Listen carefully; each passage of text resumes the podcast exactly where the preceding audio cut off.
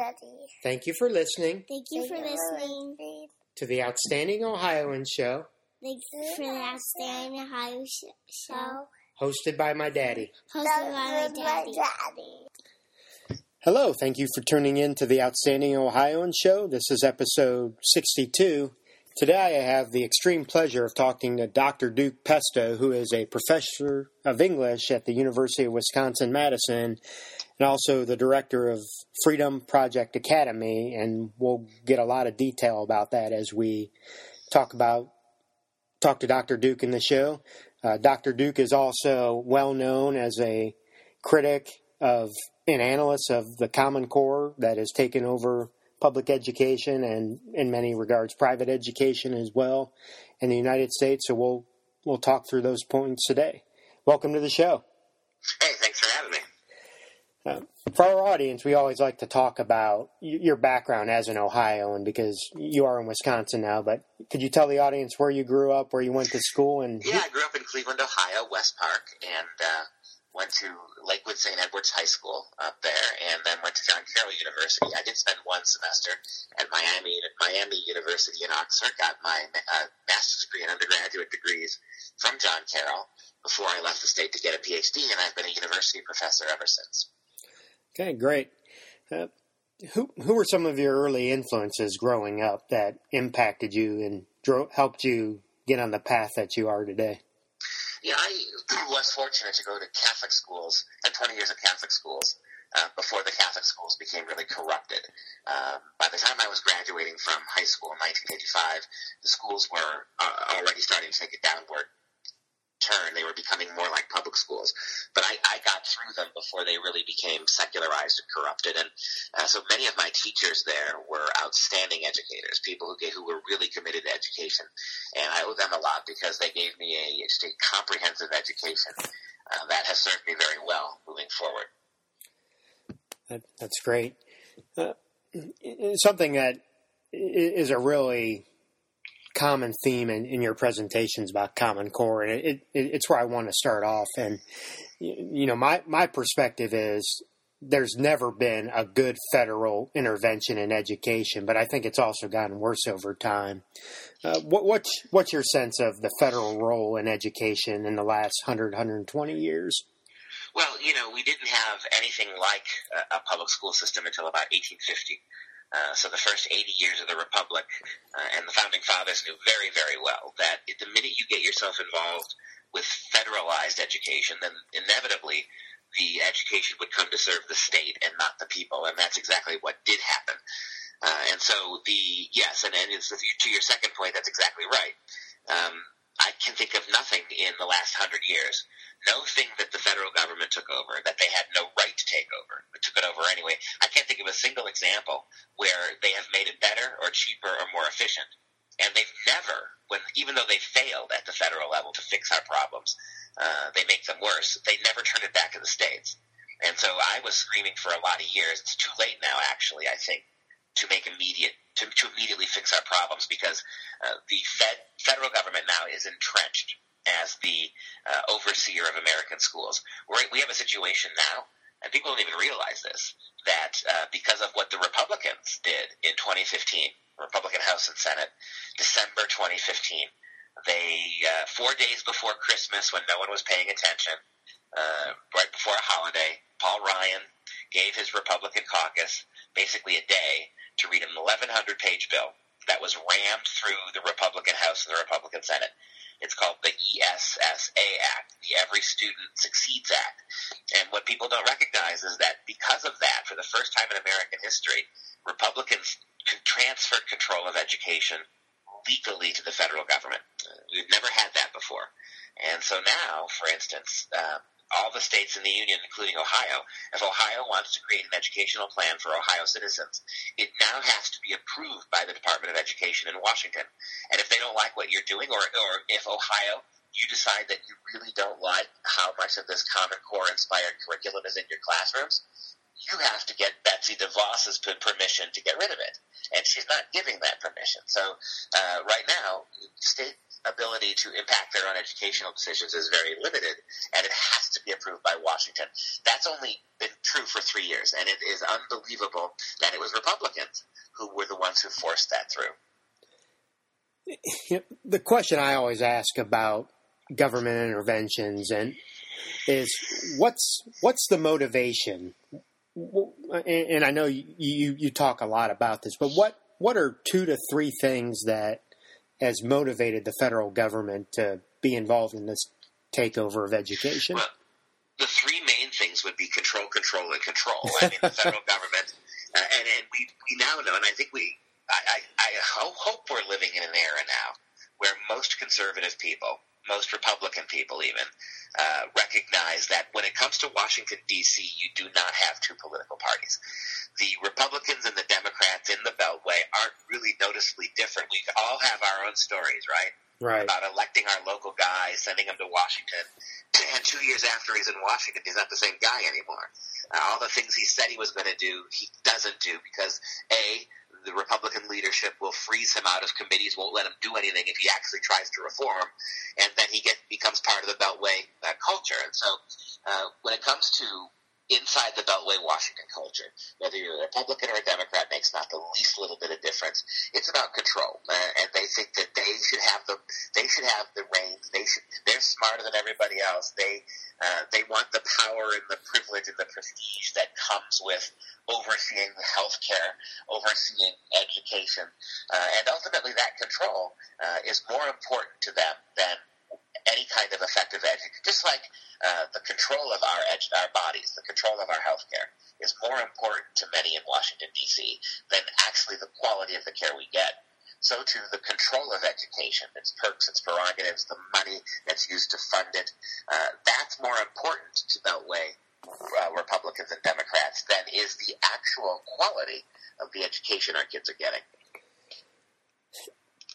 Some something I, I have trouble wrapping my head around with with that is you, you talk about the, the control piece of it. Uh, the, the most common argument that I that I hear, and I, I had this when I told a couple of my friends that I was going to be talking to you about this topic, is well, you it, you have to have a, a, national standard for education because if kids move from state to state, uh, everyone needs to be learning the same thing. Uh, is that a is that the most common argument you've heard to try to justify nationalizing this? It, it's such a stupid argument that even the left doesn't make it anymore. You, when you we were fighting this Common Core problem, that was the that was the initial way they sold that. That every kid in every school in every state, city, and municipality should be learning the exact same thing at the exact same hour, the exact same day. That kind of automated, regimented, stupid kind of uh, outcome-based education doesn't work, and it's utterly irrelevant. I mean, our that that presumes something that every mom and dad knows is not true. Our kids are not the same kid look, if you've got two or three kids in your own family, you know that your daughters and sons don't always learn the same way. That what your oldest boy is good at in terms of academics, the, the second boy is not going to be, or he'll be having a completely different set of skills. The idea that you're going to take 60 million American school kids and reduce them to the same kind of education is to strip them of their individuality, to strip them of what makes them learners to begin with, and turn them into basically robots and cogs in a very utilitarian type system. This is called standardization, right? Uh, way back in the 1930s, as the, the Nazis were ramping up, and Albert Einstein uh, was fleeing Germany to come to this country, he said, speak, watching what the Nazis were doing, they were standardizing education. There was one national standard, one Reich standard for education. And that standard was going to encompass all children that there would be no deviation from that standard, that those standards would be rigorously tested, and those standards would be highly sociological, not just educational. It's exactly what Common Core does. And Albert Einstein famously said, We standardize automobiles. You should never standardize children. As somebody, Einstein, who was notoriously getting low grades in math in the regimented schools of Germany, wasn't until he stepped outside of that box and came to this country uh, later in his life that he was able to accelerate his his education and his his contributions to science. This idea that we want standardized children, one size fits all children, it's purely a social justice construct. It is purely a socialistic way of looking at our kids. All kids are the same kid. All we care about is not where kids start, what their intelligence levels are, how hard they work, what their aptitudes are. Those are individual decisions about kids we don't want to make anymore. We just want to make sure that after their education is over, they're the same kid. We want to process them. And that's bad news for everybody. And it's such a losing argument for the left that they don't even make it anymore. I, it's been five years since I've seen anybody seriously make the argument that the purpose of standardized education is to require every kid everywhere to be taking the same kind of education. They, it's what they want, but they're smart enough not to make the argument because they know it's a losing argument.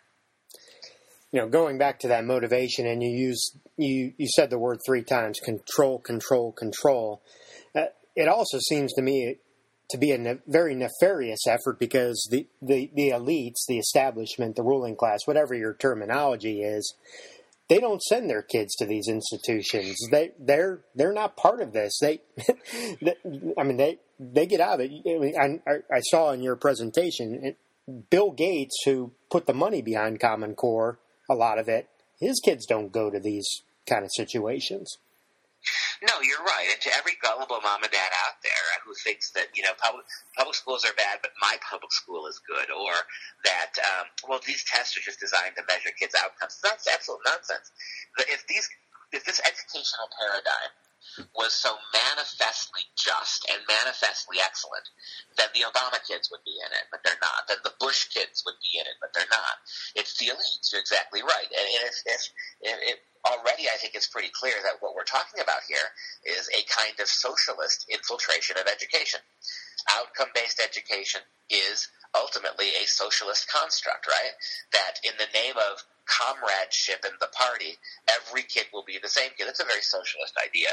Social justice education is the application of social of socialist principles to political and cultural identity in the schools. And so, the, whenever you have a socialist state, by the way, a socialist state that controls education and educate kids to become part of the, the socialist statist party, whenever you have a situation like that, there has to be an oligarchy. There has to be a small group of elites who could, who don't have the same indoctrination, who aren't limited in the same ways that the rest of the populace is. There has to be a governing cabal who get the best of everything, who are the elite. They they're not held to the same standards. I think we mentioned Obamacare already. It's the same thing. If Obamacare was so fantastic, then why didn't the Democrats, Republicans, and the president take it themselves? They managed to vote themselves. Their their Cadillac plan, they didn't take it. You got to take it. We don't, and that tells you, all right. Anytime you're the the smarter than the rest of us, elite progressive uh, uh, politicians are forcing things on you that they're smart enough not to take themselves, you have a pretty good sense of what's happening here. Right. You know, another common argument that I that I hear, and you know, you, we, we've talked about the, the standardization and such is uh, schools school districts make the argument that well we have to be able to measure how kids are doing so we can justify the the, the job that we're doing as a as a school district. Uh, what, what's your counter argument to that and, and, nationalizing education? Teachers have always measured kids. I mean, every teacher who gives a test, gives a quiz, assigns a grade is measuring kids. It's not, they're pretending that this is so bloody complicated. Look, I know two things. First of all, the farther away from the classroom that the so-called standards are controlled, the weaker the education. The standard, the only standard you need is a, te- a competent teacher, a willing to learn student, and a parent who's involved. That's the standard. Look, math hasn't changed. Am I wrong about this? In 2,500 years, the basic math we teach kids through high school has not changed one iota. We have not invented new numbers. We have not invented new formulas. Geometry is geometry. Nothing much has changed in 2,500 years. In other words, the way we teach our kids, every five years we reinvent the wheel. It was never broken if you here's the thing, if you if you know, and this is the standard, if you know you want your college seniors, as many as possible, to be ready for calculus, right? That's that's about the best you can do. In, in an excellent educational system, by the time kids are juniors and seniors, they'll be prepared perhaps for calculus. If you want to get them to that point, That's your standard. That means by ninth grade they ought to be doing certain kinds of math. By seventh grade they ought to be doing certain kind of math skills. Same thing. If by the time your kids are seniors in high school, you want them to be able to read the great books of Western culture and get a sense of what they mean. You want them to be able to open Shakespeare or Milton or Dante and be able to understand what they're reading. If that's what you want by the time they're seniors in high school, then you should have them reading at a certain level in third grade, fifth grade, eighth grade, eleventh grade. There's your standard.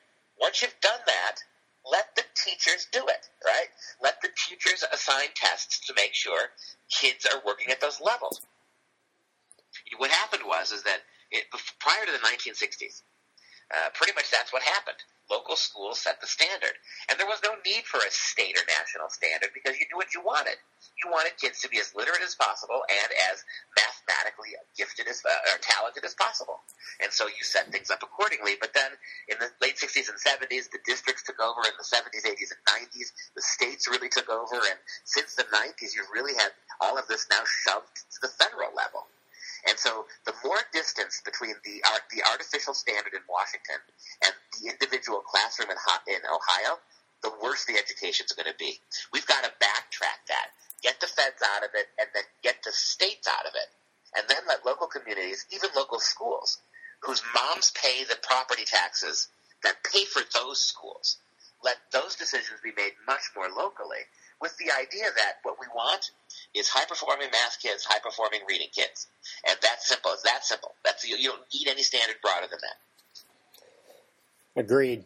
Uh, something I was hoping you could shed some light on for the audience. So I, I gave you my background. So I'm particularly distressed be, beyond, besides the, the content that we'll talk a little bit more here in a moment. The the decrease in physical education and recess time and experiential education. What have you seen on those fronts as as as nationalization continues? Well, you know, on the one hand, the same progressive educrats who argue about the obesity problem are the same progressive educrats that have so regularized the schools that there's really no time for serious play or experimentation or fun. Um, so that that's very true. I think you're right about that. It's but it's a consequence, right? The the if this is about control the way we know it is, then what they're trying to do is jam into every academic school day as much of the indoctrination, as much of the politics, as much of the world building ideologies as they can. Uh, and so this is much more about in the public schools framing kids, evolving them politically, uh, molding them to fit a certain social, psychosocial cast of mind that is very progressive, very statist. Uh, actual intellectual achievement is not really high now. So here's the problem. If you're pushing intellectual achievement in the schools like we used to do when you and I went to school, if you're pushing academic achievement, then by definition, a lot of kids aren't going to achieve right? Only certain ones will excel. They all won't excel equally. There will kids who will be quote unquote left behind. No Child Left Behind was a disaster. Uh, it's the argument that every kid uh, should be pulled forward, and I get that. Every kid should get a basic education. But what No Child Left Behind really meant was we're going to sacrifice high achieving students, high achieving kids. We're going to compromise their education artificially so that everybody seems to get a similar education. Because what happens is, whenever you raise a standard, whenever you ask more of kids, that means that there are more kids who can't do it. And we're now concerned not with what kids, we're not concerned anymore in education with what kids can do, what their their limits are, how far they can go.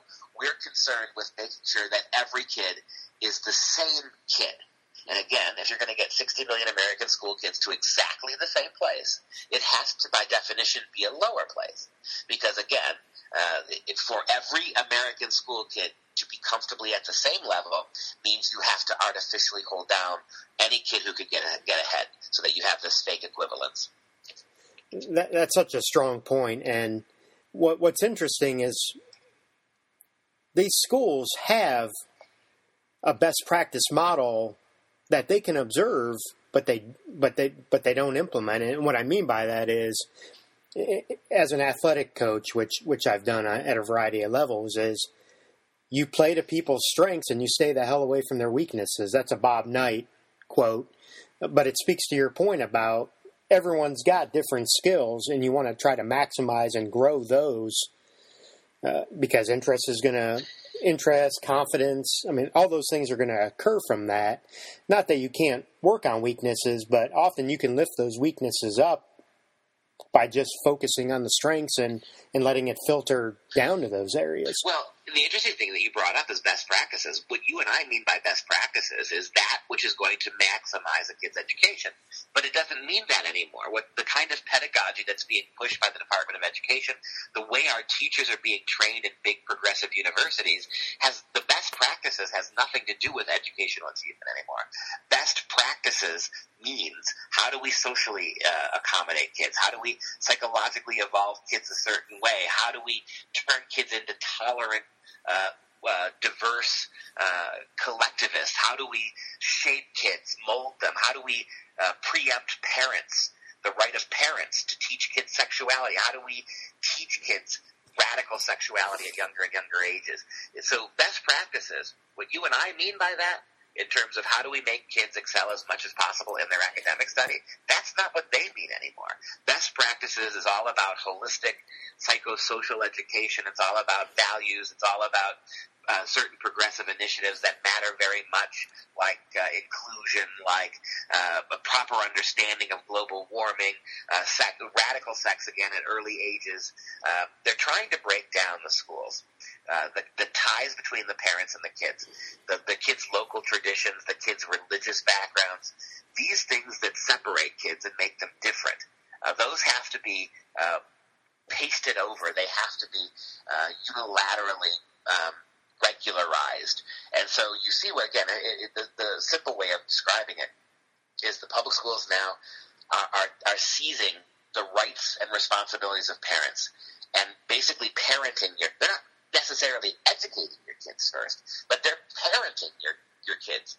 The decisions that you morally and ethically and spiritually, religiously have the right to make for your kids, they're now making for you, on top of whatever else whatever else learning is going on.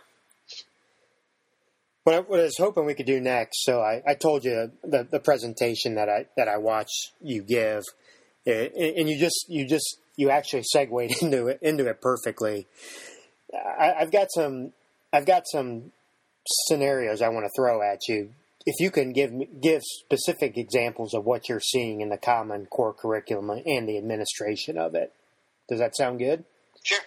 Okay, so the first one was the confidentiality of of the testing process and the documentation of it. Can you speak to that? Yeah, and this should be a huge wake up call for your parents. Your kid's education in your pub, your local public school is now has now been subordinated to these big standardized national tests that emanate out of Washington D.C. And here's the thing: if these tests are supposed to be the ultimate measure of education in America, why is it that your teachers can't see them? Why is it that mom and dad, you're not allowed to see your kids' tests? Why is it that when your kids take these national tests, they have to sign a waiver saying they will not discuss the questions on the tests with you? And here's another question.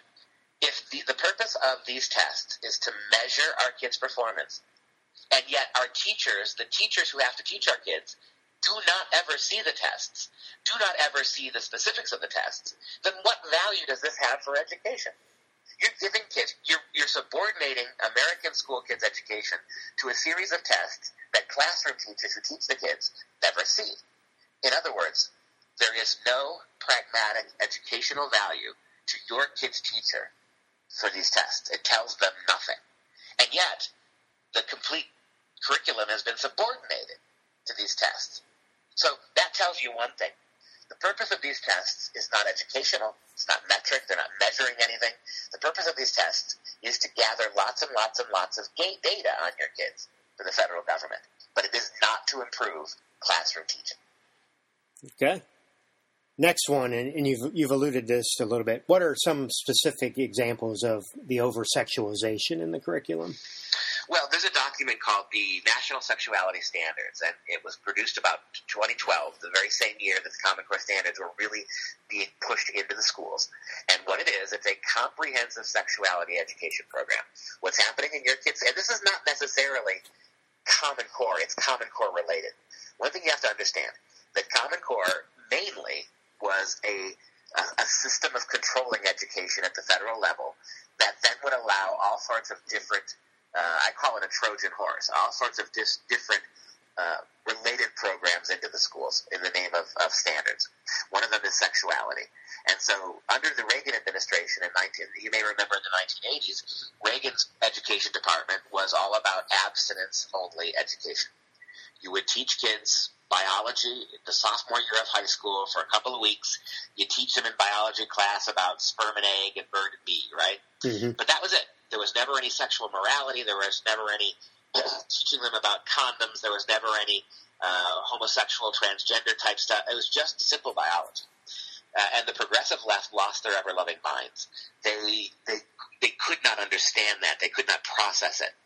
And so for 30 years, they had been working on a comprehensive sexuality answer to abstinence education. And comprehensive sexuality studies means that every aspect of your kid's education, starting in kindergarten, would have some sex and some sexuality introduced into it. And not just in biology class, in English, in math, in social studies, uh, in science, in biology class. Your kids were going to be exposed not just to the biology of sex, sperm and egg, but they would be exposed to sexual values, sexual attitudes, sexual situations. They would be exposed to very young birth control, birth control options. Uh, they would start, this public schools started mainstreaming homosexuality and now transgenderism in the elementary school curriculum. And the insidious thing about this is, because it's comprehensive, it means that your kids aren't just going to get this kind of education in one class that you could opt out of. How do you opt your kid out of English class? How do you opt your kid out of math and science class? How do you opt your kid out of social studies? You can't. That's what makes it comprehensive. They've put it in and they've buried it in all the other subject matter so that even if you as a mom object to this, you have no ability to stop it. Look, just 15, 10 years ago, if the, the, the, public schools were mandated to let you know as a parent if they were going to show sexually based information to your kids, now they're not even notifying you. Now they're not even telling you. And if you go and ask to see the curriculum, they will not show it to you. That's how far we've come in just one decade in freezing parents out of their kids' education. Okay. Next one, and this is kind of a broad brush, but I know it's your specialty reading, cursive writing, and English. Well, you know, it's difficult to turn math class into a avenue of sexuality. They're doing it, but it's difficult. It's much more easy to control the books your kids read. Uh, take the about six. There was a bunch of articles about five, six years ago that were documenting how public school libraries were removing the classics. There was a fire sale public school, and I, I urge you, mom and dad, go to your kid's public school library. Just like walk into your public school and ask to see the books in the library. You will be stunned to find that there are almost none of the great classics of the Western world. They're, they, they've been mostly removed. You will find instead all kinds of modern kidlit books, all kinds of books about Johnny having two daddies and Sally's two mommies and uh, uh, the story of Jazz, the transgender elementary student. What they've done is they've turned literature, English class, into away from a let's read at a high level great books into let's read at a politi- for political indoctrinational readings. Let's read even non-literary texts. Let's just stop reading literature. Let's read documents from the, the Department of Education. Let's read all sorts of treatises about the environment. So in English class now has become not about reading and writing and not about uh, literacy. It's now about reading for X, reading for this particular social justice, that particular social justice, reading for this issue, this cause, and sex plays a huge, huge part of this. And again, remember, your kid's sexuality education now isn't just about the mechanics of biological sex. It's about sexual attitudes, sexual preferences. You're enduring in kids. You're trying to create an attitude in little, little kids that is quote unquote sex positive, that is open to sex, that is open to sex across genders, that is open to the idea that gender itself is nothing but a social construct. So that's where you are with this stuff. And it is your brainwash, and you're you're doing it to kids so little that it can only be called brainwashing. Hmm. back when it was just heterosexuality, the only kind of sexuality that appeared in the schools, we never, ever taught five and six and seven year olds the mechanics of heterosexual sex. They were too young. But now, under the wake of all this new sexuality awareness, we are teaching kids at six and five and six and seven and eight uh, the mechanics of, of, of transgenderism. And the reason we never taught homo, uh, heterosexual sex to five, six, and seven year olds is because their little minds are too underdeveloped and too too literal to be able to grasp it. But now we're doing it to kids. You had a real interesting thought that you shared about in another presentation about cursive writing and the impact on interpretation and, and retaining knowledge. Can you speak to that? Yeah, you know, cursive is one of the first things to go, and the argue, the pragmatic article, uh, argument for that by the educrats is, well, we, our kids are on the computers, which is bad for them. We, we yet another survey came out that demonstrated that all this technology in the classroom is actually hindering education. It's not helping it. But the argument is because our kids are on the computer and the modern world demands computer literacy and, and, the, and screen time, and, and there's no cursive writing on computers. It's all it's all just block printing there's no need to teach kids cursive writing anymore, and that's a big mistake. All the science, all the, the developmental science shows us that teaching kids, particularly young kids, how to write cursive triggers parts of the brain that are not triggered by typing. It, it, and, and when they're forced to write out things in cursive, uh, it is it, the, the, the hand and the mind and the text are being integrated in ways that they're not when they're sitting in front of screens, or even when they're printing. To say nothing of the fact that uh, the vast majority of our founding documents are all cursive. They were all handwritten. And so we're growing up generations of kids who can't read cursive, which means that the only way they can understand the founding documents is if somebody rewrites them in a different format. And that's dangerous. These kids cannot go to read the First Amendment the way it was written. Uh, and then compare it to what their textbook says the First Amendment says, because they can no longer read cursive science. What are, what are you seeing there? The next generation science standards are upon us, and they are basically the Common Core version of what science will become. And it is a low level sense of science. It is highly ideological. It uh, basically it, it's a tool for condemning progress. Western scientific achievement is now seen as exploitative, as polluting, as um, antisocial, as anti-human, uh, as anti-environment we're teaching kids, we're using science, not surprisingly. And you and I had a conversation of this before we started taping, uh, that science now is only science if it conforms to progressive values. So, for instance, um, we we have no real scientific evidence that transgenderism is an actual thing. Uh, biology does not support the idea that you are whatever you say you are when it comes to your, your biological gender. That's a clear cut case where science is, has nothing to say about transgenderism, really. And yet, your kids are being taught transgenderism as if it's actually scientifically, biologically factual. And so you see a situation here where the science, again, is being utterly subordinated to the progressive uh, diktats of, of what they think they have to teach your kids. Next one is social studies, which you, have kind of hit on in a roundabout way. But what what are you seeing there? Well, you know, we don't teach kids history anymore, and with, for a long time we've taught them social studies. And let, let that sink in. Even before the rise of Common Core, even when we were in school, uh, you you got social studies, and that should be a pretty shocking thing rather than teaching kids history, which is neutral history, which is fact based history, which can be verified history, which you can approach, you can teach kids regardless of their political leanings we teach kids social science, right?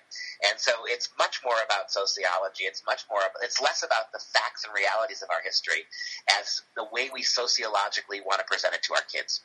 Here's why capitalism is bad, even though it's created your own parents' prosperity.